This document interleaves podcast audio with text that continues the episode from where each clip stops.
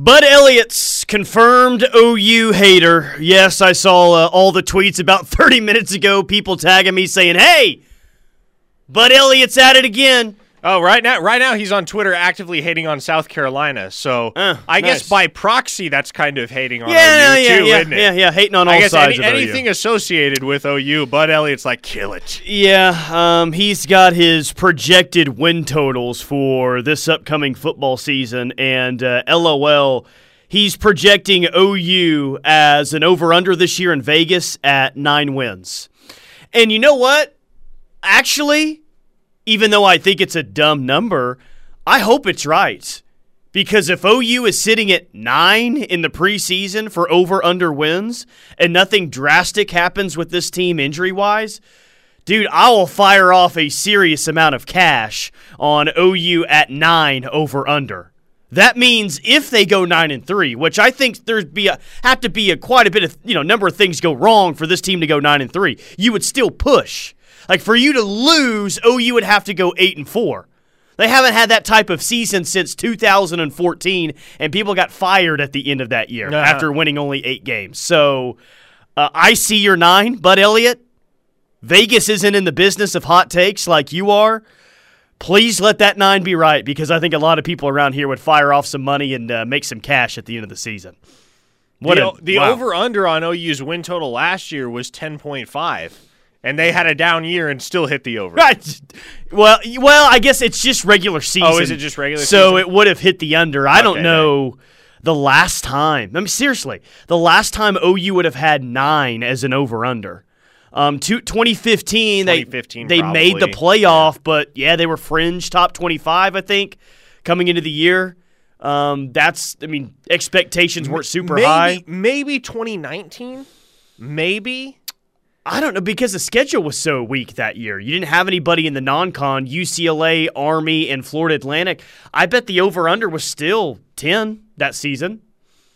Even with Jalen, or no, that, that that was the wrong. Uh, that was Houston. That was at UCLA in what South South Dakota. Dakota. Yeah, that year that was the non-con. So an even easier schedule that year. I, bet it's been a long time since OU's had nine. Listen, and that's not official. That's not a official Vegas number. That's just what one guy at twenty four seven Sports is projecting OU's uh, win loss total to be. Uh, I'll go ahead and take the over on that, bud. Yesterday on the rush, I proje- uh, I projected OU to be at ten over under. I think 10's a pretty good number. I think it's going to be really tough for this team to run the table and go undefeated. We know that that has not happened in several years. Um, most people, I think, are going to project this team to be 10 and 2, 11 and 1 around here. So I think 10's probably the right number for OU in Vegas this offseason.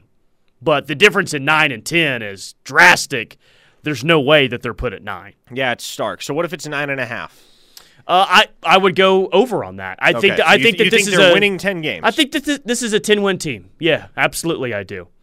Um, I think that they're better than every single team on the schedule. Now, I know that that doesn't always mean that they're going to beat everyone on the schedule. Sure. OU has definitely been prone to laying out at least one stinker every single year, and maybe this team does the same thing too. But as I evaluate this team, and I think this team is going to get better, and as I evaluate the rest of the conference, I think it's yeah, I think it's a 10 win football team. So I would take the over on nine and a half. I probably would too. I think I'd agree. And the key, I think the key for me is going to be see is going to be seeing how a Brent Venables team deals with the types of games that Lincoln Riley teams have historically lost, which is you get caught looking too far ahead in general. You think back to Kansas State in 2019 as a perfect example. Think about Iowa State in 2020 as another great example. Many forget that Iowa State team had opened their season with a loss to Louisiana. Yeah. And Louisiana turned out to be a pretty decent by football team, 17 but points, correct? I think they lost by. Yeah, Iowa State lost 31 to. to 14. Yeah, yeah, lost by 17 in 17. Ames. So yeah, ugly. And then 2021, you had Baylor, and yeah, Baylor was a good football team in its own right too. But still, I think the common denominator, if you go back across the previous three seasons and the losses that Oklahoma's taken in the regular season, across those three years, the common denominator is they've got caught looking too far ahead and they haven't concentrated and haven't focused on the task at hand and the opponent at hand. There's yeah, there's also another common denominator with all those losses. You mentioned uh, K State in 2019. Not so much K State 2019, but K State in 2020. You mentioned Baylor last year, and you mentioned Iowa State in 2020. I think fourth quarters, man fourth quarter, this program has not been very good in tight games. Seemingly, I, I mean, remember the Kansas State game? They ha- they were up by 21 points. What two different times in that game? Yes. Iowa State, you were up by double digits. Now you never really had a huge lead against Baylor last year, but I think we all believe the offseason conditioning program has been better the past three to four. Well, months. let's hope so. And not only does that make you physically better in the fourth quarter, where OU has fallen short, I think it also get, makes you mentally a little bit more prepared for the fourth quarter. There's this thought of no one's had a tougher offseason than us, and I think that that matters when you get to a close game in the fourth quarter. This team, I think you're going to see those second half numbers be better. Blame it on the strength and conditioning previously. Maybe that's what it all comes down to. But man, we saw OU blow a ton of leads under Muleshoe. And when we saw teams get a whole lot of momentum in the fourth quarter, it seemed like the majority of those games, OU found a way to lose. You know what it comes down to at the end of the day? It comes down to rat poison. Because you remember what happened leading up to that Baylor game, Tyler? And again, common denominator across multiple seasons of OU football, but just to take this last year, 2021, and that game against Baylor as a perfect example. You remember what happened leading up to that Baylor game? Oklahoma was ranked number eight at 9 and 0 by the College Football Playoff Selection Committee. And all those OU players took to Twitter and said, they disrespected us, or okay, it's like that. So, something along those lines. Basically, acknowledging publicly that they were cognizant of the perceived disrespect that Oklahoma was getting from the national media and from the college football playoff committee. And then what was their response? Four days later, they lay an egg. Yeah. Against Baylor. It's rat poison. It is Nick Saban's rat poison. And they fell for it. Hook, line, and sinker, man, because we hear all the time coaches and players say, ah, we don't pay attention to the rankings. They're not important, yada, yada, yada. What? Heck, we come on here and say how unimportant the rankings are at that time of the year. Yeah. Yet well, that, that team was talking about it all week. What happened that week is that Oklahoma convinced themselves as a football team that they were better than they actually were. They were convinced that, oh, we're getting disrespected we should be in the top five. We're leaps and bounds better than this Baylor team. We're going to walk in on Saturday, stomp them, and then we'll get our respect. And they failed to take Baylor seriously as an opponent because they got full of themselves. Yeah, I, and I, I said this multiple times last year. I think that you can boil all of that down. There was a sense of entitlement with this team. There was a sense of entitlement, Parker, that, you know, because all the previous teams before us won Big 12 championships. Well, this is Oklahoma, right? Since we've rattled off all these consecutive Big 12 championships, we're just guaranteed the right to win one ourselves. Like they, this team thought that they had actually earned something that the previous teams earned, not them. There was just this thought of, oh, well, I wear an Oklahoma jersey. I'm just entitled to a Big 12 championship. Teams are going to roll over at this time of the year. That was a, a, slap in the face, a little bit of reality last year, wasn't it? Yeah, you don't. Team was entitled. you don't that. have to be the number one team in the nation to get full of yourself. You don't got to be on a legit roll to get full of yourself. You can get just as full of yourself if you think you're being disrespected. And again, that Oklahoma team last year thought they were better than they actually were. Yeah, and and we saw how good they were. They weren't very good towards the uh, tail end of the season until Bob Stoops took over. So, how how does that mentality change under Brent Venables? That's going to be what I'm interested to see. Yeah, because even when it seemed like they weren't really taking anything for granted, I think Muleshoe's football teams took a lot for granted. No, yeah, they totally did. I, I, again, I think that there was a massive sense of entitlement that creeped into that program. By the way, uh, Air Comfort Solutions text line: if the over under is nine, I'm laying a thousand dollars on that.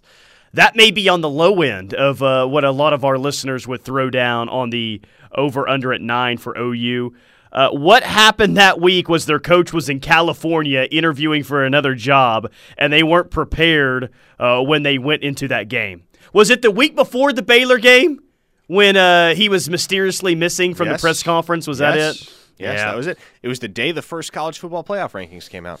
That Tuesday. Have we ever found out for no, sure where he we was ne- at we that never day? will. We never will, Tyler. But the speculation is that he was uh, he was elsewhere that day, right? Yes, that is the speculation. What do you believe? what a question, huh?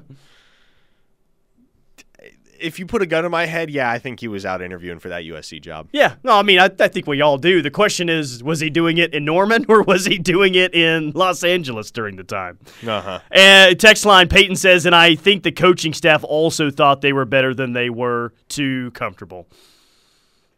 There's there's there's a lot going on during Yeah. that time. It was it was a sticky, sticky situation all the way around.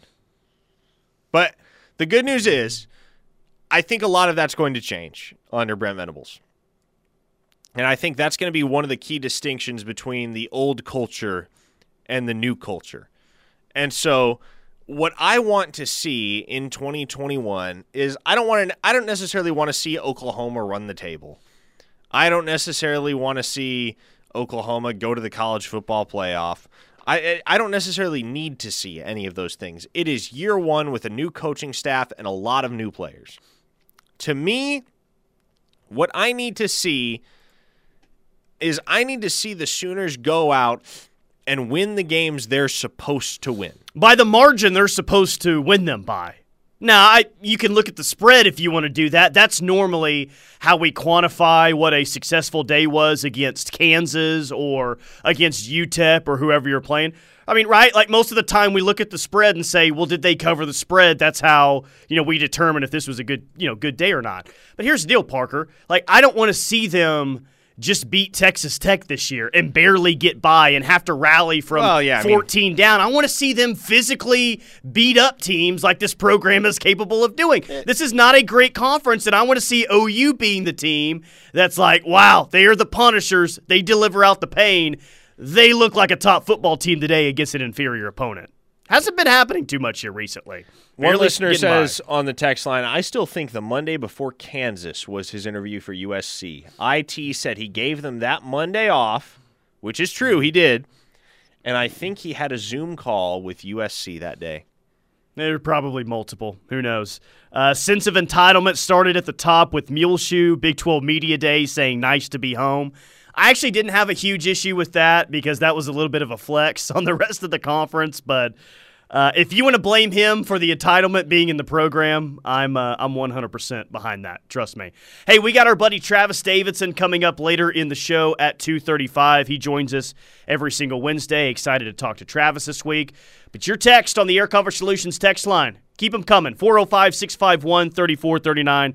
More football, more Cruton on the other side. We're the ref. It's the home of Sooner fans. Locked on with McComas and Thune on the ref. Travis Davidson joins us next segment at 2.35. All the text right now flooding in. As always, we appreciate it. Air Comfort Solutions text line 405-651-3439. We'll get to that momentarily. I was thinking earlier today because there was a media availability with Joe Joe John Finley, tight ends coach, and he's talking about Daniel Parker, who left Missouri to come to OU, six foot two, two thirty nine. When's the last time Blake Bell was was my thought. When was the last time OU had a dude at tight end that could catch passes, sure, Parker, but like was a legitimate, real blocking threat lined up at tight end? Is Blake Bell the last guy? And if he is, he was a converted quarterback going from tight end. Carson Meier, I would say. What was his last year? 15 2018. Was it? Dang, it was 2018. Yeah. Did we see him a lot out on the edge Didn't- blocking he though? didn't play a whole bunch. And we'll see how I much Daniel Parker plays. yeah. But it's it does not seem, you know, in the past eight years that they've had just a ton of dudes lined up at tight end no, they really haven't. that can push someone over. And Joe John was telling a story. I, I believe this is about Daniel Parker. I mean, it has to be if he's from Mizzou last year. Like just pushed a guy at Florida like into the cheerleaders last year, and it got everyone pumped up. So. You uh, you've been out at practice a couple times. I don't know how much you've seen out of him, but he is a big dude, and I, I guess someone that can just line up and just push someone over. That's that's what kind of what kind of player they have at, at tight end. I I'm curious as to how much Daniel Parker sees the field versus Brayden Willis. I and I do think Caden Helms will be in the mix too. But I think that's one of the positional battles that I'm watching most closely just because I'm intrigued at what the split is going to be. Because, yes, and Joe John Finley has said as much Brayden Willis is more your pass catching guy, Daniel Parker is more your blocking guy. So, how many packages are you using a blocking tight end in as opposed to using a pass catching tight end? Sure. That's that's where there's some intrigue and I think a legitimate question I would say that and the situation at defensive end because you're presumably making the transition from a rush linebacker to more of a standard four man front mixed with a three man front. Well, I, I, don't necessarily know that you're going to have that hybrid rusher guy, which is why I'm kind of concerned about what the future looks like for Marcus Stripling and Clayton Smith. But I tend to think, man, you're either going to see four man fronts or three man fronts. And. I, as far as the interplay between them and the hybridization of those two schemes, I don't know. I would think Daniel Parker's your short yardage guy, goal line guy that you throw in there and you want him to run through someone. I think he could be that dude, but you're right, man. I mean, it's we've been talking now for three, four years about the potential of Brayden Willis, and we've seen it at times in this offense, but not really consistently. Man, I, I guess is it fair to say the only year that we've seen a tight end routinely involved in the offense game in and game out was 2017, 2017. with Mark Andrews. Yep. So it's been more of, of hype at that position than anything. But with a new offensive coordinator, it could be fair to speculate, Parker, that when we talk about you know who are going to be the main pass catchers on this team, I wouldn't put Brayden Willis number one, and I probably wouldn't put him number two either. But maybe even though he's one of the most well known well known guys on the roster, maybe he's a dark horse to really break the top three in terms of receptions and big plays in, in the passing game this year. Yeah, I I also don't think circling back around there. I don't know if we give Austin Stogner his full due either because in 2020, a lot of people will forget up until he got injured in the Kansas game, he was leading Oklahoma in several major receiving categories. He, he so. saved the Texas game with that jump ball. Yeah, he did. They, they, what was that? The first overtime, I think. Basically, first, first Rattler overtime, just threw him yes. a jump ball and he went down and made a play on it. Yeah, yeah. I mean, they're facing fourth and eight from the 11 yard line if he doesn't go get that ball. So, yeah, that was huge. That was maybe his biggest play in an OU uniform, all things considered. Um, but yeah, I think tight end usage will be intriguing just to see I mean, you have two guys who are fifth year seniors in Willis and Parker. And again, Willis is going to be on the field in passing situations. Parker's probably going to be on the field more in running situations. But I, I'll say this I have been impressed with what I've seen from Daniel Parker in practice as far as his ability to catch oh yeah yeah routes. Yeah, like, I, I, don't want it out there at all that no. I think that he's just like, all right, you, your your only role is to block. Uh, yeah, he can catch he can catch the football. I almost think he might be more of a target in the passing game than some people expect because he's only got something like twelve career catches. Like it's not that many. He did not see many passes thrown his way at Mizzou, but I don't know, man. Something tells me maybe he's in line for a few more targets than we expect. Yeah, he had 12 catches for 97 yards and three touchdowns last year. Yeah. Now, I, I'm going to guess that those touchdowns – uh, all came in the red zone. I don't know that, but that's going to be a guess if you have 12 catches for 95 or 97 yards. So maybe he's a big red zone target that they want to use. Text line says, wouldn't the opposing defense be able to sniff that out if Brayden Willis isn't going to be blocking but going out for a pass? Well, I mean, if you wanted to, you could get creative, and it sounds like Jeff Lebby likes to get creative. You could put two tight ends. You can have them both out there in a short yardage goal line set. But if Daniel Parker is as physical as we're led to believe, then I don't think it really matters. A lot of times it doesn't matter if the defense know that a, that a run's coming on third and one. And I think that that's what offense you want to be is they know the run's coming on third and short, and there's still nothing they can do about it. I, I and I don't think it's going to necessarily be oh every time you're throwing Brayden Willis is in the game, every time you're running Daniel Parker's in the game. I think in packages where you have a tight end with his hand in the dirt that's probably going to be Daniel Parker. And in packages where you're splitting the tight end out wide, that's more Brayden Willis. That would be my inclination as to how things get. And obviously, if you, you got a tight end with your hand in the dirt, doesn't always mean you're running. And when you got a tight end split out wide, certainly doesn't mean you're always passing. Yeah, I wouldn't worry about that too much at all. Uh, this text says not a tight end, but I loved Aaron Ripkowski. Uh, I forget about Ripkowski, man. So, do you know what Ripkowski's claim to fame was in the NFL? Because of injuries, the year the Falcons uh, lost to the Patriots in the Super Bowl. What year was that? Was that 2018? 2016. Was that all, all the way back in 16? 2016. Um, Aaron Ripkowski was the number one running back for the Packers in that NFC Championship game against the Falcons because of all the injuries that happened.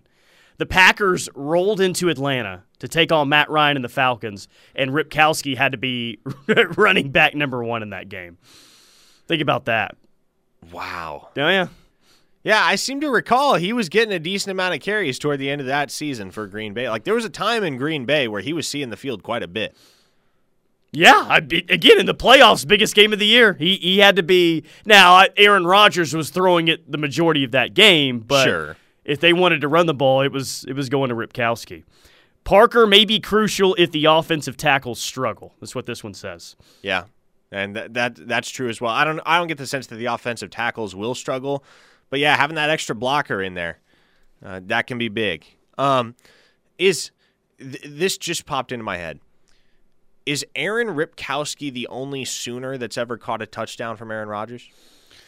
Uh, I mean, Aaron Rodgers has only played for one team, and is there another Sooner that's played for the Packers during that time? I don't feel like there is, so no. probably.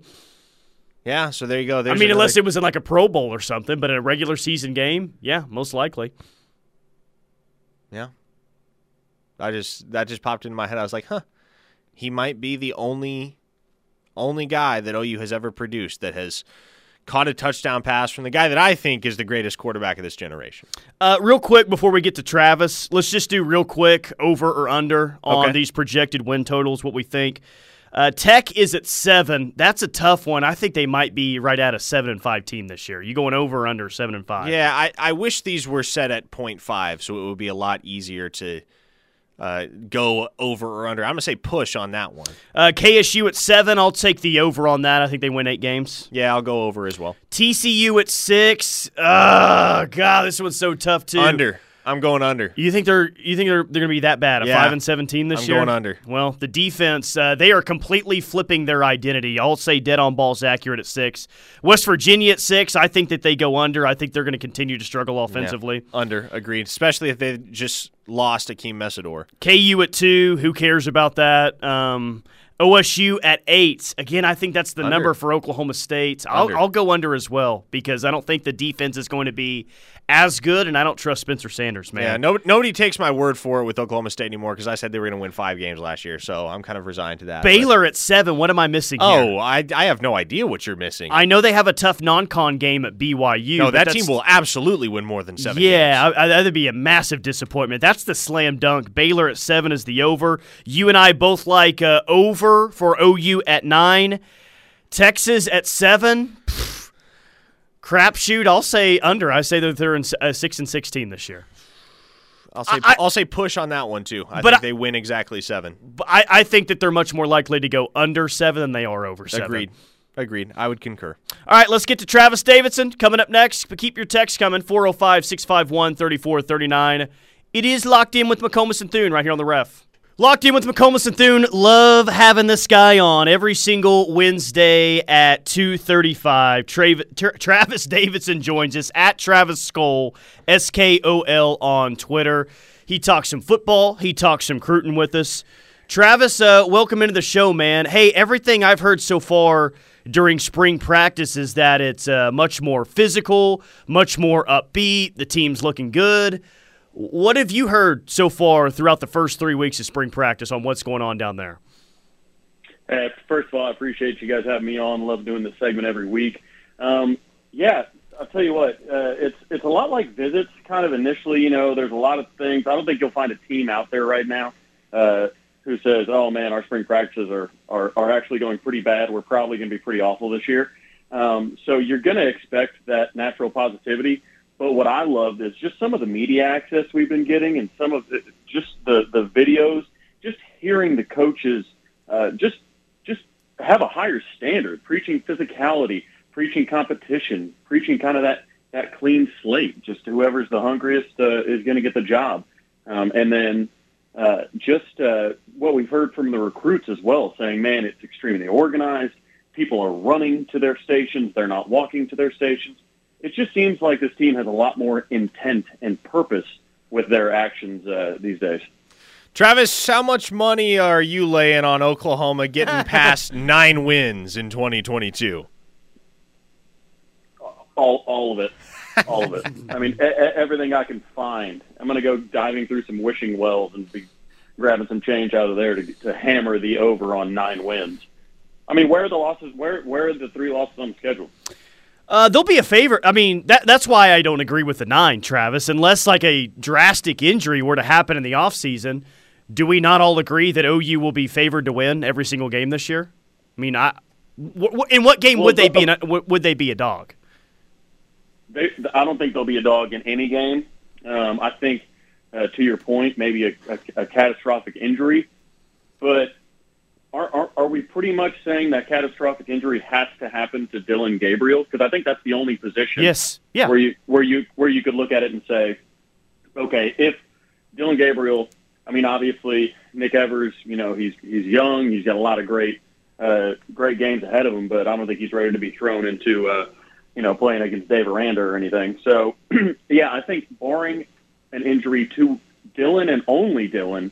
yes, absolutely, we'll be favored in every game and what I like is this isn't the days of Lincoln Riley being favored where, all right, you're going to have to go just outscore some people, and then you better hope that, you know, a couple plays don't go your way. Uh, Brent Venable seems like a guy that can get a lead and hold on to it. And you see what Lebby does in the second half. Uh, you know, when you watch his stuff, he likes to lean on you in that second half and run the ball and wear you down and really let that offensive line go to work on you. Yeah, so we're all in agreement. Um, over nine on this one. The over nine would have hit every single year since 2014. And if we feel like they've upgraded across the board on the coaching staff, then that seems like a pretty easy one to me. But if you are looking at like Travis, as you as you look at the schedule, man, at Nebraska early on, Texas and Dallas, you got Baylor and Oklahoma State both at home late in the season like where is the one game or what is the one game that you're looking at this year saying, yeah, that's probably going to be the toughest one on the schedule? Oh man, I mean,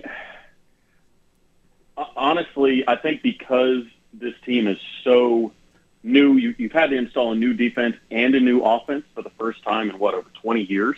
Um, I, I think will be a little bit more vulnerable early. I love that we get OSU and Baylor at home late in the season. I think we'll have some things figured out by then. Obviously, it will have a lot to do with health, but that that Nebraska game is probably, and, and it, I'm not even that worried about it. But if I had to pick games, it would probably go Nebraska one, kind of Texas two in my uh, in in my concerns, only because it's so early in Nebraska last year I mean, if they're anything like last year, we'll just win in a one-score game because it seems like that's all they know how to do is to lose close games.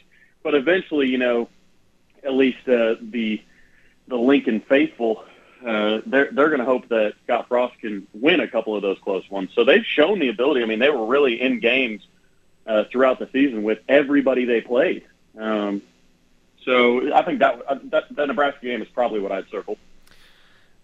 T- Travis, answer me this have people simply forgotten that Jeff Lebby exists, or do they just not understand how good at his his job he is? Because I feel like the prevailing narrative uh, throughout this uh, throughout the offseason from the national media has been, yeah, Oklahoma will be better on defense, but the offense is going to take a hit, completely ignoring the fact that Jeff Lebby has been, with without much argument, one of the top five offensive coordinators in college football over the last four years. So, what is it that people are seeing and or not seeing with Jeff Lebby? Uh, I, I, think some of it just has to do with Lincoln Riley's reputation. Um, you know, we always heard about you know the NFL guys coming down, uh, talking to Lincoln. You know, during the off season, talked about Heisman winners and number one picks and things like that. I think people are just saying well, I haven't heard all that about Jeff Lebby, so there must be a step back. Now, those people are also not the people that have watched Oklahoma football religiously over the last few years, or else they probably wouldn't be saying that as loudly. Um, but yeah, Jeff Lebby is an absolute star. I mean, you heard from guys like Theo Wease who said, "Look, I wanted to transfer to Ole Miss to go play for Jeff Lebby, and then Jeff Lebby comes here, and I, then I, I came back out of the portal." You see a guy like Dillon Gabriel, obviously a talented guy that's produced big time numbers playing in college football, and he was just, I mean, it was pretty much understood that wherever Lebby went, that's where Dillon Gabriel was going to end up. So you don't have those guys follow you so just just blindly, really, into a new system or staying in staying at a school like Theo did, without without the players at least really respecting what he can do. Talking to our buddy Travis Davidson up there in T Town. Give him a follow on Twitter at Travis Skol, S K O L. I mean, Travis does live in Tulsa, but it seems like he's here half the time in like the Norman, Oklahoma City area. So he covers the state uh, quite a bit. Hey, uh, Parker kind of got everyone nervous earlier this week. Oh boy, what did uh, I do? Uh, well, I mean, there's a four-star wide receiver at Booker T right now that you're starting to to question where he's going to end up. Uh, what, what's the deal with Micah Tease and, and OU? What, what's going on there, Travis? I just I just think there are too many people in his camp that really want to see him at OU. Not only, uh, you know, the Gentry Williams of the world and the RSJs and those kind of guys, but I don't know, maybe the guy that shares his last name, uh, his older brother. Um, there's there's a lot of people that want him at Oklahoma. Uh, for those of you that have met or know Micah, he kind of he kind of dances the beat of his own drum um, a lot of times. So we're we're hoping that that doesn't you know, end up being a, oh, my own drum takes me to, you know, South Bend or Tuscaloosa or, or God forbid, Austin or anything like that. Mm-hmm. But I just think, uh, I just think it's gonna, I think it's gonna feel like, like Gentry felt. I mean, Gentry was taking visits to Florida. That's how he knows Lee Davis so well. Uh, taking visits out to USC. Donte Williams is no slouch uh, on the recruiting trail. Uh, when when when you see things like that happen to Gentry, and you can say, you know what, he ended up a Sooner anyways, and it was it was always Oklahoma uh, and maybe that's just my optimism, wanting to see more 918 Sooners. But uh, I, I really until until something drastic happens, like he's uh, I don't know, we get left out of a top five or something like that. I'm personally not going to be too concerned about it. Yeah, I'm concerned about it. I'll say this though: I think Travis is exactly right in saying that there are enough people in Mike Tease's camp that want him at OU that it's going to be hard for OU not to win out in the end. Now, uh, Travis, where do you stand on the offer Cole Adams debate? oh my gosh, uh, it's it's coming. The the offer the offer is is going to. I don't know why it hasn't happened yet. Um, I knew that I wasn't going to be able to get out of the segment without a Cole Adams question because uh, I think you guys are contractually obligated to talk about it every 30 minutes. We are. We are, yes. okay, I was just making sure one of the sponsors, some Owasso sponsor, uh, hopped in there and said, I'm only sponsoring if you talk about Cole Adams every 30 minutes. No, he's, he's a talented kid. Uh, he deserves an offer. He's a, he's a good kid. Um, he's going to be one of those guys that, that gets gets onto whatever team he, he gets onto, and he's uh, he's just going to put his head down and work. You're not going to have to worry about off the field issues or anything like that. I am fully in the offer Cole Adams right now. I hope I hope he's offered by the time we get off this uh, segment because you know he deserves it. But you know, I I I do think it's coming. I just don't know why it's not here yet. I've heard different explanations and none of them stick. So, is it too late at this point with all the momentum that Alabama's had with him? I mean, even if they were to offer him before we get done with this segment, is it too late in the process or? Can OU make up enough ground here in the next, you know, month or two or so?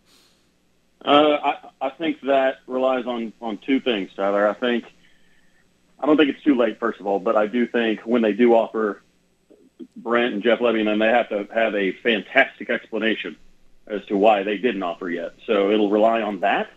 Um, but also, I think it'll rely on what the team looks like. You know, I mean, his his recruitment isn't isn't you know close to being over. I think uh, if he's got that OU offer and everything, I think he wants to look and see if we're just lighting it up and if Lebby is continuing the success that we've seen at his, his previous stops and, and we're proving that we're way ahead of schedule compared to what a lot of the coaches recruiting against us are saying to Cole right now, uh, I think uh, I think OU still got a great shot. Hey, you the man, Travis Davidson. As always, we appreciate you, dude.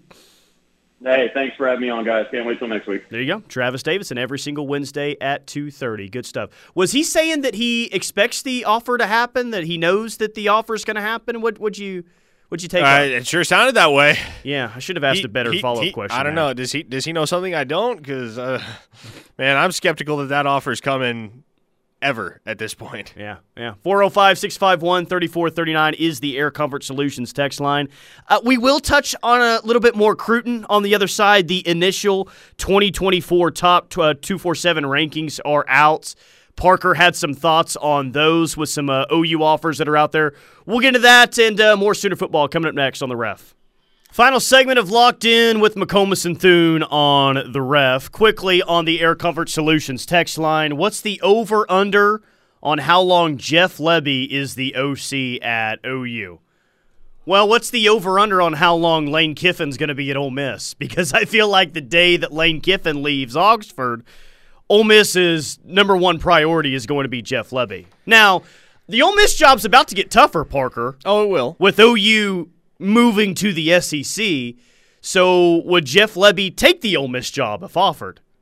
I don't know. I don't know. I, I as much as I hate to say it, yeah, this might not be a terribly long term thing with Jeff Lebby. There's a chance it is. There's a chance you get a few good years out of him. But there's also just as good a chance that Lane Kiffin's gone to the NFL next year. There are a couple other big time openings that come available, and Jeff Lebby's interviewing for head coaching job. Like th- there is a chance, and I'm not saying I'd bet on it, but there is a chance this only lasts one year. Yeah, he is coaching under a guy that was an assistant coach for what? How, how long? Like 25 years, however long it was. And that doesn't mean that Jeff Lebby is going to have the same, you know, idea about being a longtime coordinator as Brent Venables is, but.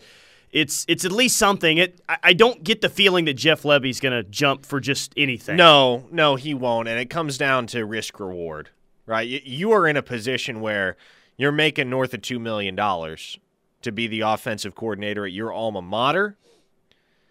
There's not really an immediate need for you to take the first head coaching vacancy that comes available. You don't got to go be the head coach at Fresno State. No, you don't You have don't. have to. You can you can be comfortable in your position at Oklahoma and know that you're going to have players, you're going to have talent, you're going to have other coaches around you that can make you look even better at your job. And then few years down the road, when a job that you actually want comes available, a job that you have circled in your book of FBS schools that you would like to coach one day, when one of those jobs comes available, you know you're going to be at the top of the list. I would put the over under um, to answer the question. I'd put the over under at two and a half years for Jeff Lebby. Yeah. And here's the thing: if he gets gobbled up by a really good job after two years, that probably means OU's had two really good years of offense. You know, I, like Nick Saban has to replace more assistants on a year in year out basis than anyone in college football does, and they they've got the dynasty going on right now. So it doesn't always have to be a bad thing, but. We can all recognize that Lebby's really good at his job, and you'd like to keep him around here as long as possible. No doubt. But like you said, Tyler, the sooner he is a hot up and coming head coaching candidate, the sooner Oklahoma is playing some elite offense. Sure. Hey, did you have any um, big takeaways from the initial 2024 top 24 7 rankings? No, not anything that really stood out to me. Uh, I was pleased to see my boy Michael Hawkins at number 141 Yeah. overall, and I believe top 10 among quarterbacks. Man, that is a dude that I, I think I actually might have been the first person to ever write about that kid uh, when he started last year for Allen High School as a sophomore. He's only the second person to ever start at quarterback for Allen High School as a sophomore, and I'm not sure I need to tell anybody who the first one was. Hmm, right? pretty good company there. Yeah, e- elite company. So yeah, I Sooner I, legacy. Sooner legacy. Dad played defensive back in the early 2000s at OU, so. I- Right now, I expect that that 2024 quarterback that Oklahoma targets is either going to be DJ Lagway or Michael Hawkins. No Raiola. No, not really. he was the He's- number he's one player? He might be the consensus number one overall player in this class when it's all said and done. I mean, that dude can throw. and he has all the intangibles you look for in a successful quarterback. I love Dylan Raiola as a prospect, and he is a great kid too. I mean, he has the complete package. I just don't think he ends up at OU. Hey, r- yeah, okay. Yeah, USC when he was at USC a couple weeks ago, and Yeah, there are a couple big crystal ball visit for predictions for, USC. I I don't know if I buy that. I don't know if he's going to go somewhere where you're instantly third in line behind Caleb Williams, who I guess might not be there at that point. But you know, Malachi Nelson is the quarterback of the future. Real quick before we get out of here, I was talking to someone earlier today that was on campus uh, this past weekend for the recruiting visit. And what he said to me is, yeah, uh, Miguel Chavis can recruit. He mentioned Miguel Chavis and Jay Valai in the same sentence when it comes to recruiting prowess. Now, we give all the recruiting credit to Brent Venables, to uh, Todd Bates, and now Miguel Chavis. But is perhaps Jay Valai maybe the most undervalued recruiter on this staff? Perhaps. Perhaps We'll see I who he think time- lands. exactly. I think time will tell. There's going to be a trial period with Jay Valai, just like there was for Miguel Chavis, right? Two months after Miguel Chavis was hired, everybody was like, okay, yep, that was a good hire. Mm-hmm. So it'll be interesting to see how quickly people render such a verdict on Jay Valai. All right, the rush coming up next. Keep it locked right here on the ref.